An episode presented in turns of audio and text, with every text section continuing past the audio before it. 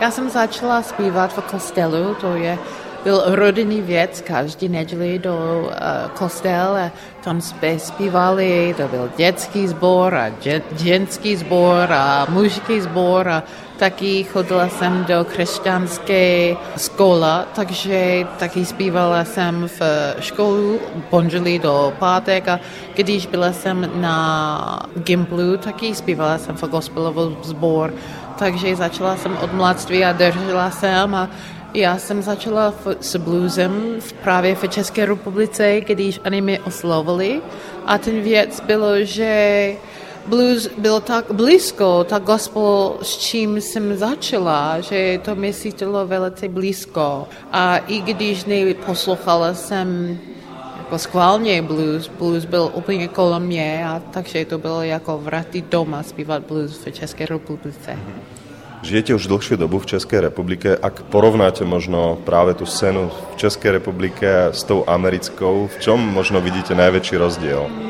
Největší rozdíl, že my máme možnost vystoupit po celé Evropě, to je ten první věc.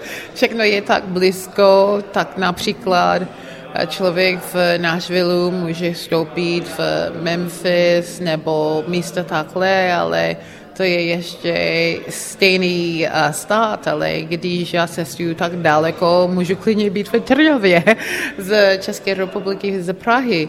Takže možnost jít a najít ty milovníky bluesu v jiné země, jiné kultuře, jiné jazyku, ale my všichni umíme zpívat a, a mluvit bluesové. To možno eh, z detstva alebo z obdobia, kedy vás sa poprvýkrát hudba začala nejak vážnejšie dotýkať, bol ten, ktorý, ku ktorého ste tak pozerali ako na niekoho, kto bol takým vzorom vašim?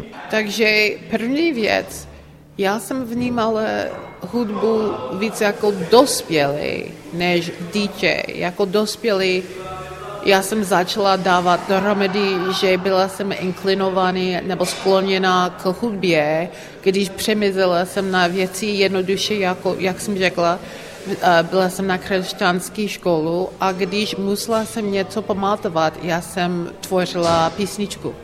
Takže ty verze z Bible, já jsem kompozovala svoji vlastní písničku.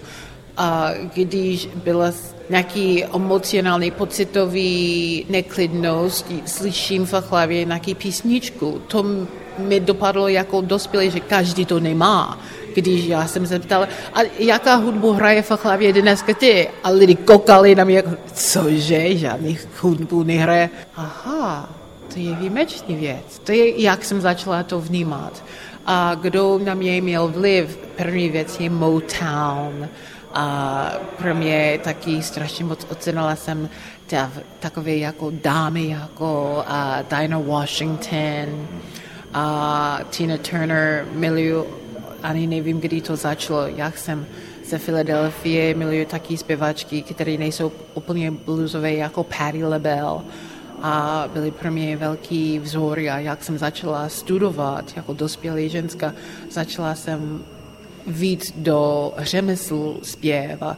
Začala jsem obdivovat i taky operní zpěváci jako Jesse Norman a Maria Callas a ty, kteří opravdu umí mistrovství hlasu. Ak má informácie neklamu, vy sa profesionálne venujete komunikácii. A ako vnímate hudbu v súvislosti s komunikáciou? Je hudba pre vás istým nástrojom pre komunikáciu? Já říkám, že já komunikuju s a bez hudbou že já můžu psát mé písničky s hudbou, nějaký harmonie, který skládám, a nebo můžu psát nějaký uh, řeč, nebo můžu uh, dělat lektorské činnost, co udělám na vysokou školu a taky pro mezinárodní firmy, když dělám školiny. Takže každý věc, že já mám nápad, který ráda bych sdělit s člověkem.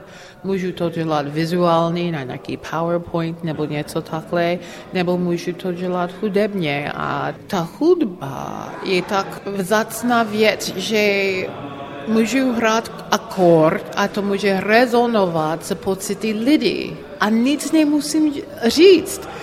To je jedno, odkud člověk je v celém světě, ani chopí ten pocit bez slov.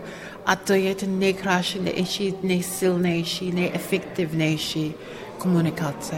Čím je pre vás blues? Ako môžete vyjadriť tento životný pocit, fenomén? Blues je ten pocit, když už konečně akceptuji, že něco mi trápí a ještě nevím, jak to řešit. Blues je sobotu noc a gospel je neděli ráno. Takže ten tma předtím, než člověk nají řešený a má vyšší úroveň pochopení, jak to řešit a ta cesta ven, to je ta blues.